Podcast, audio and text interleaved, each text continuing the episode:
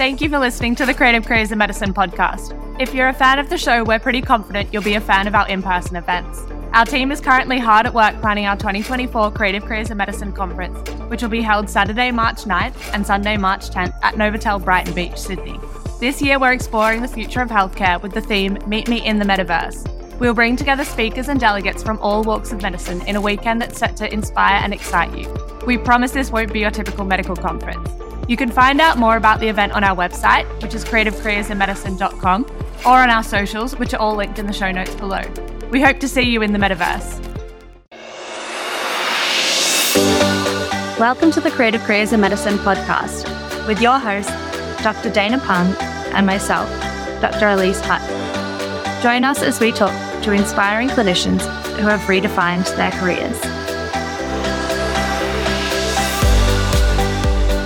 Hi, Dr. Helena Franco. Thank you so much for joining me on the Creative Careers in Medicine podcast. Thanks so much for having me. I really appreciate it. Can you please introduce yourself? Who is Dr. Helena Franco in essence?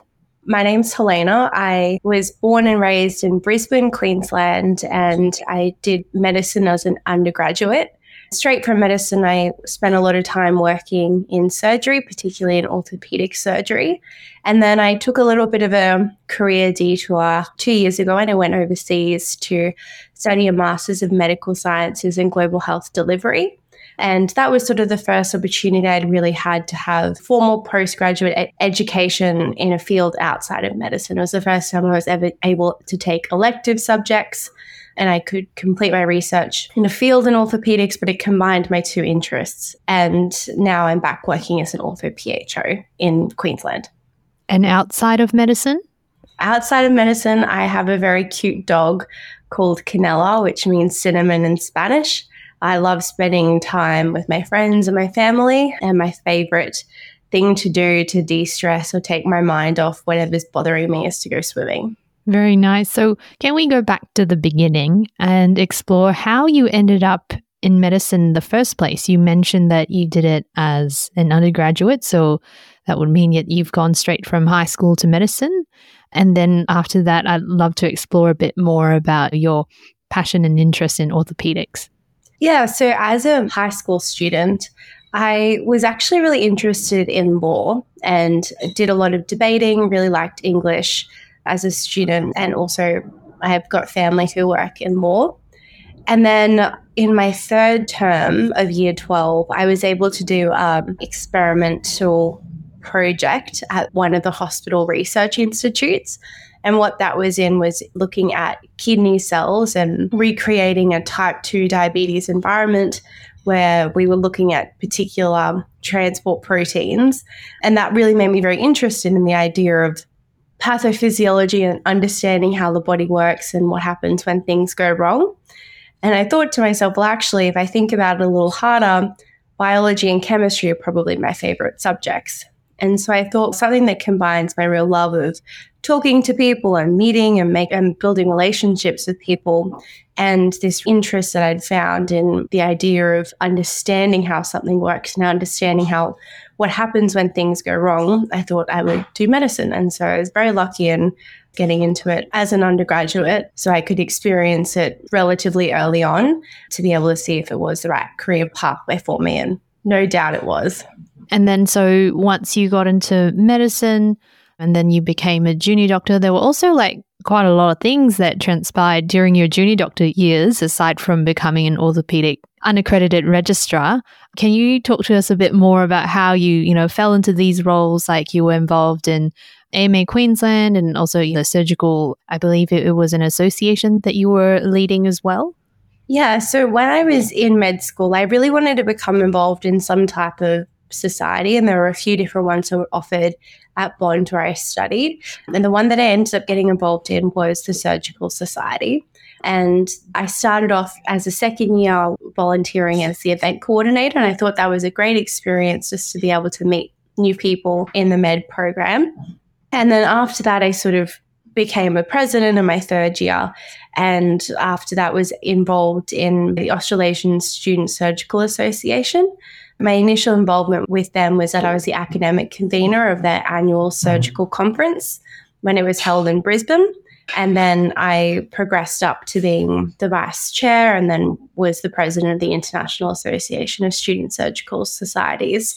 So that really just started from wanting to meet new people and sort of be involved on a another level with med school and then coincided with my interest in surgery.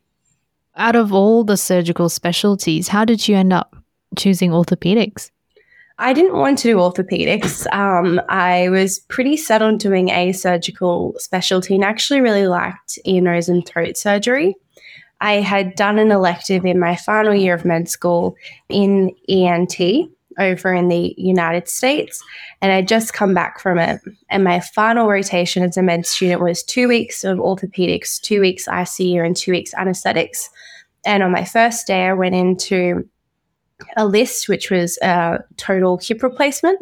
It was an arthroplasty list. And I had a really wonderful consultant who's now become probably my biggest mentor in orthopedics and in medicine in general. And he was wonderful in taking me under his wing, introducing me to the concept of orthopedics, talking me through the procedure. And then for the next two weeks, I basically shadowed him and other consultants who he shared rooms with and by the end of the two weeks, I said, I think I may be really interested in orthopedics. And I think that was a real sort of turning point because I'd always been someone who was very focused on ENT. And then I took a step back again and thought, actually, maybe there's something else that really interests me. So in my intern and my junior house officer, I specifically picked both an adult ENT and pediatric ENT rotation, and similarly an adult orthopedics and a pediatric orthopedic rotation. So I could see all parts of it. And by the end of my second year, I thought, I think orthopedics is for me. This isn't my first time sort of hearing this. We would need to sort of have an open mind and be exposed to different things before we rule out particular specialties in medicine. And sometimes it can take us by surprise if we really give things a go.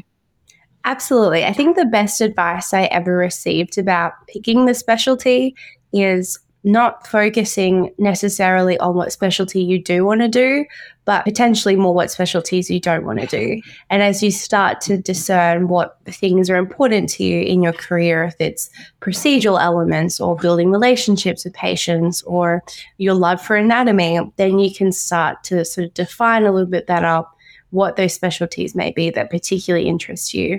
I also think a great piece of advice I was given is it can be very different being a medical student in a specialty, actually being a doctor in the specialty. And so, if there are particular ones that you're interested, I think getting an intern or resident rotation is a great opportunity to actually be able to experience a specialty in a little bit more depth. Yeah, absolutely. Now, before I move on to my next question, congratulations is an order, I believe. Congratulations on winning the Harvard Prize. And we will come back to that with a bit more detail. But first, I would like us to talk a bit more about the backstory and how you even got to that point. I understand that you have graduated recently from Harvard Medical School with a Master's of Medical Sciences and Global Health Delivery as an R.G. Menzies Scholar of Australia, which is very, very impressive. And also, you received the Sir Keith Murdoch Scholarship. So, well done on that. Would you mind sharing with me how that happened? Did it happen by chance or was this something that you had always planned to do? Like, how did you end up taking a step away from clinical practice? Because a lot of us, once we finish medical school, our focus is very much zeroed in on getting onto a training program as soon as possible and then finishing as soon as possible to end up with the end goal of becoming a fellow. What made you decide to take this slightly different path? I think it was a combination of having a plan and also a little bit of serendipity. I had always liked the idea of doing some type of postgraduate study, maybe overseas, like I mentioned. I think one of the big influencing reasons behind that, like I mentioned, was that I did medicine as an undergraduate. So I never got the opportunity to do any subjects other than medicine. I never got an opportunity to do an exchange for six months um, to another country. While I did overseas electives, they were for shorter periods of time. And I'd also developed this sort of interest in areas outside the day to day clinical life. So, like you mentioned, doing some policy work with AMA Queensland Council of Doctors in Training, doing some work with a global surgery group called Incision, and starting to do some clinical based research. And I could start to see that I had interests beyond just clinical orthopedics. I really liked clinical research and was doing some interesting ortho projects. But I also really liked the policy side of things and understanding what things were important to the specialty more broad than just being an orthopedic PHO. And so combining those two things, I always thought I would enjoy doing some type of postgraduate study, whether it was an MBA or maybe a Master's of Public Health but I, that was way down the track. That was after I got into training. That was probably going to be like part time during training, maybe going overseas as part of a clinical fellowship. And then COVID happened. And during COVID, I was studying my Masters of Surgery online and remotely. And I thought it was a great educational opportunity, but I didn't really get the most out of it because it was difficult balancing it with clinical work. So COVID rolled around and I had heard it takes a couple of years to get accepted into universities that I was interested in. And so I thought, well, during COVID, maybe they have an online option. So I just applied thinking they may be doing it hybrid or something like that. And I was really surprised in that I got in. And I was really struggling with the decision about whether to go. Taking two years away from clinical work was something that you know, I didn't think was a great idea for my ultimate end goal of getting onto orthopedics and becoming an orthopedic surgeon.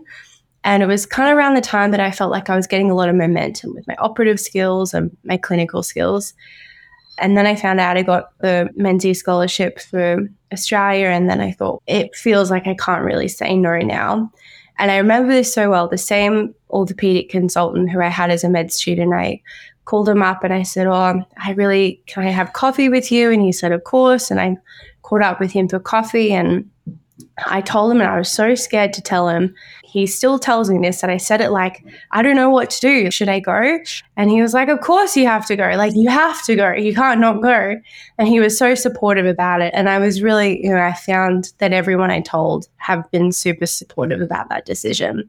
So while I am a planner, I didn't plan for it to happen. I didn't plan for it to happen at the time it did. Um, so it was kind of a combination of both. Any regrets? No regrets at all. I had a great time, and I think I'm a better person and doctor for having had that that very different experience. Yes, I'm very confident that it will add to you becoming a really amazing orthopedic surgeon. So, from that, then your project, I believe that's part of your master's. I've sort of read a little bit about it. I did a bit of Googling before in the mm. lead up to our interview.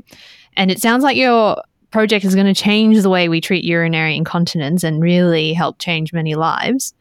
But I'm curious why urinary incontinence? Because that's quite far away from mm-hmm. orthopedics. And how did you come up with the idea?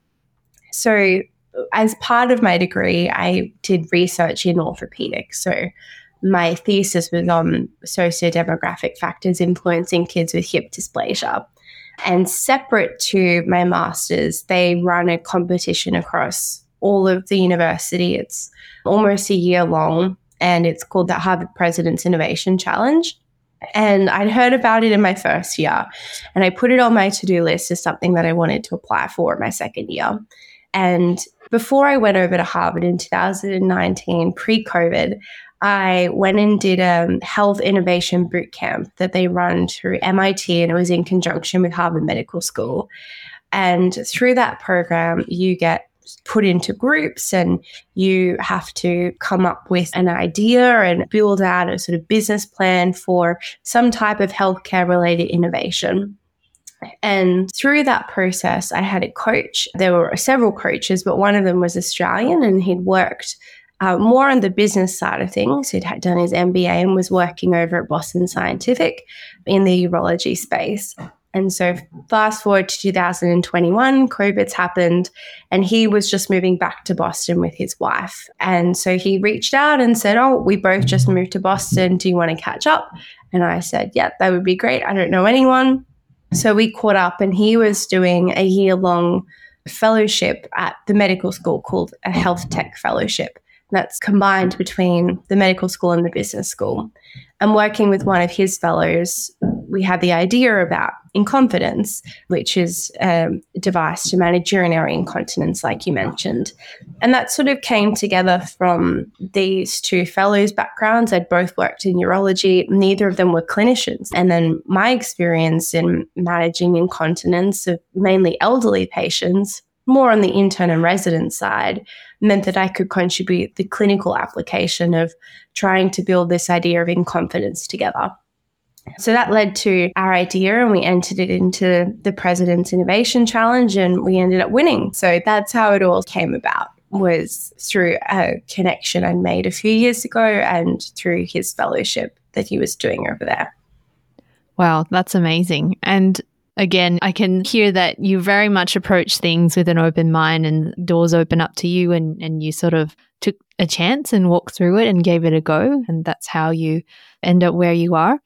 I guess also, though, in my head, and I can imagine other people hearing your story might also think the same thing, is that, wow, you're such an amazing, highly decorated, and you've achieved a lot. And that can be quite intimidating for a lot of people. And even I would say so myself. I'd imagine that some people would even think, I don't know if I can do that. Even if I did want to do something similar, I'm not sure if I can do that.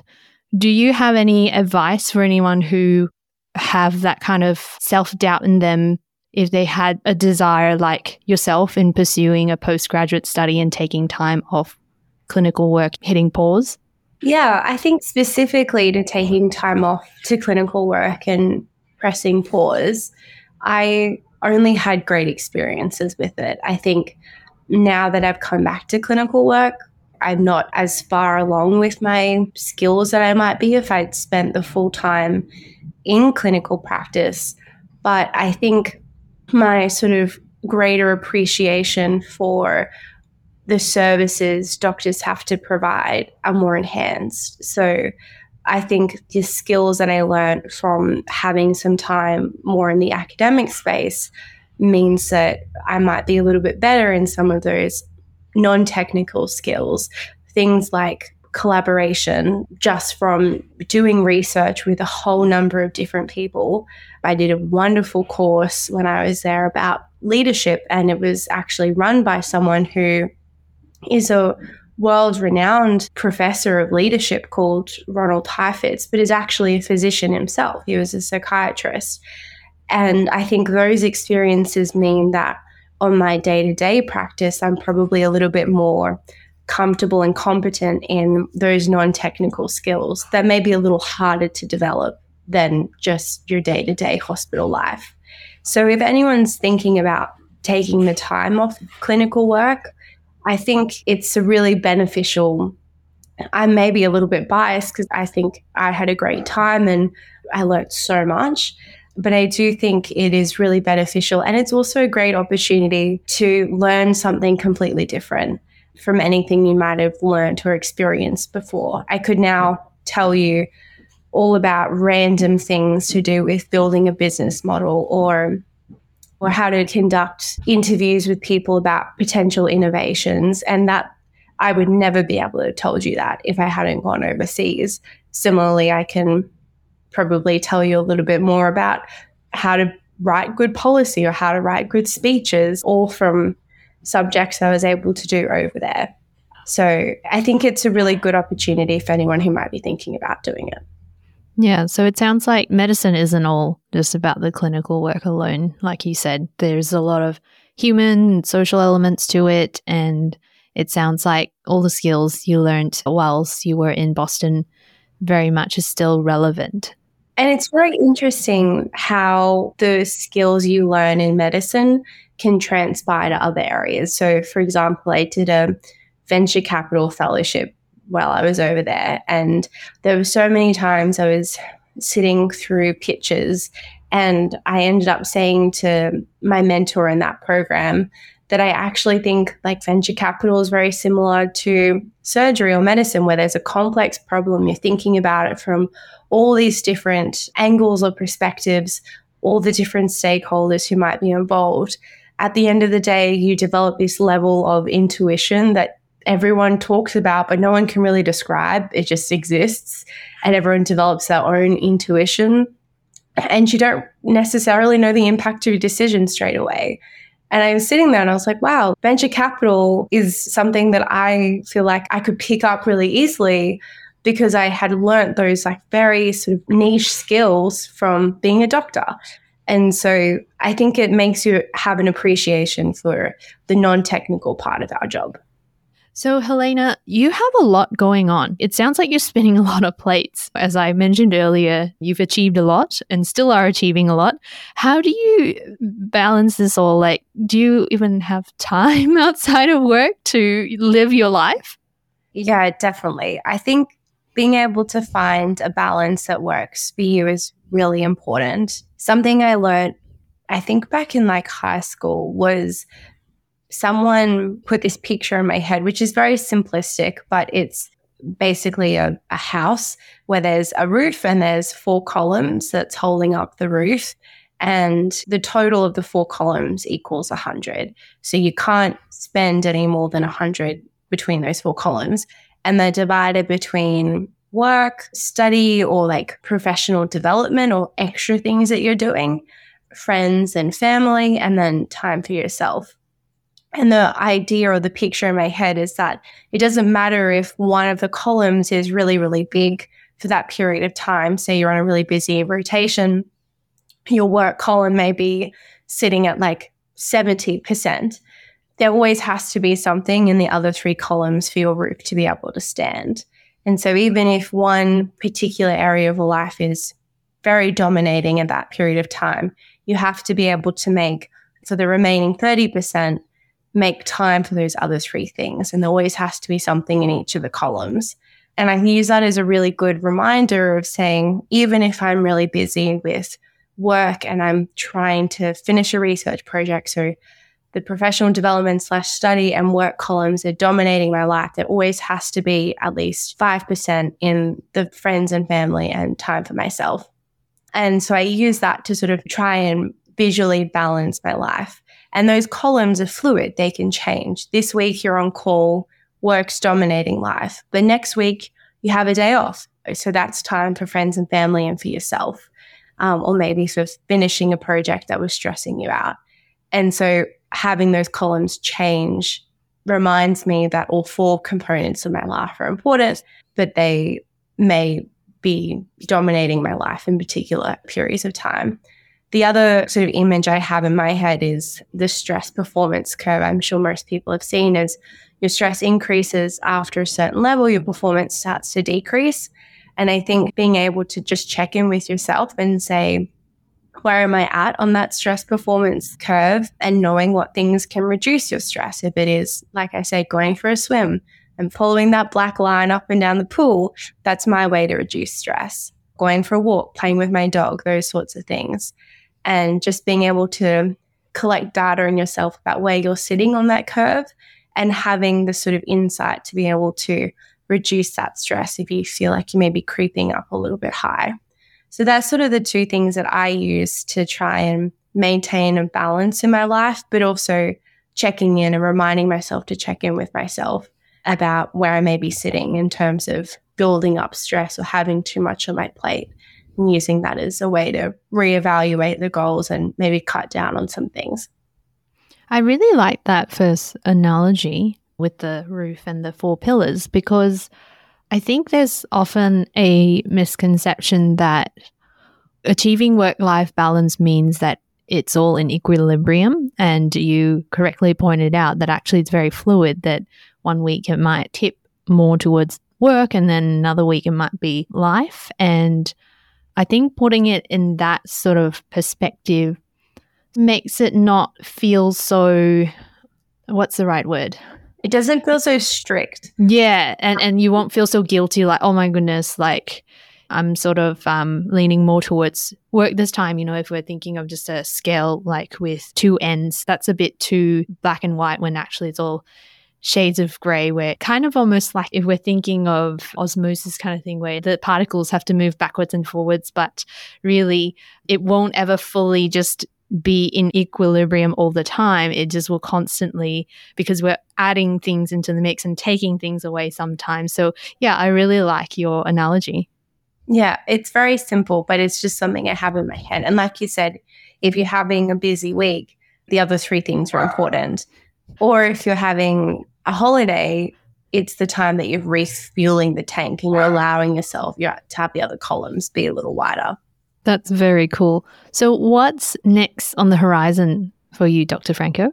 Well, I'm working as an orthopedic PHO, and hopefully, I will get onto the program, um, and hopefully, I'll be able to become an orthopedic surgeon. That's still what the dream is.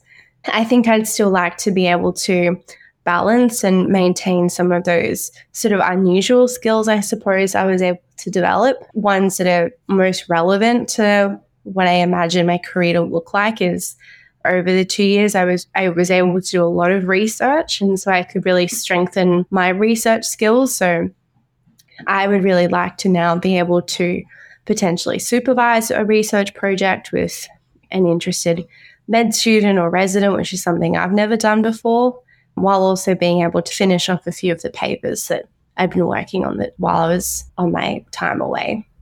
So it sounds like some exciting stuff lay ahead for you. The beach. I really miss the Australian beaches. yes, you got to have a bit of a work life balance as well. Now, to wrap things up, so this is a slightly different take on things. In an alternate reality where you worked in something completely unrelated to healthcare, what would you do? I used to say I thought I would be an engineer. I never thought about engineering before I went into medicine. But I think now being on the other side of things and being a little older and knowing myself better, I think I would really enjoy engineering and it sort of fits how my brain works. But having gone away and having the time in the US, I went to New York quite often mm. and I loved going to the Broadway musicals.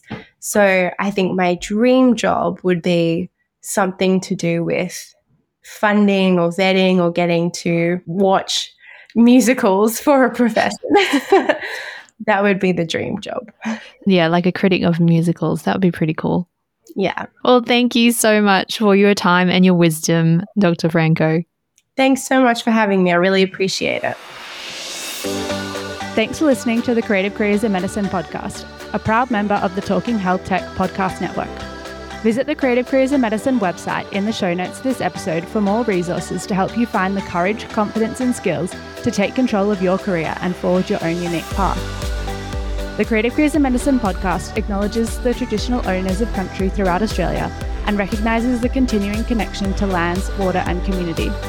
We pay our respects to Aboriginal and Torres Strait Islander cultures and to elders past, present, and emerging.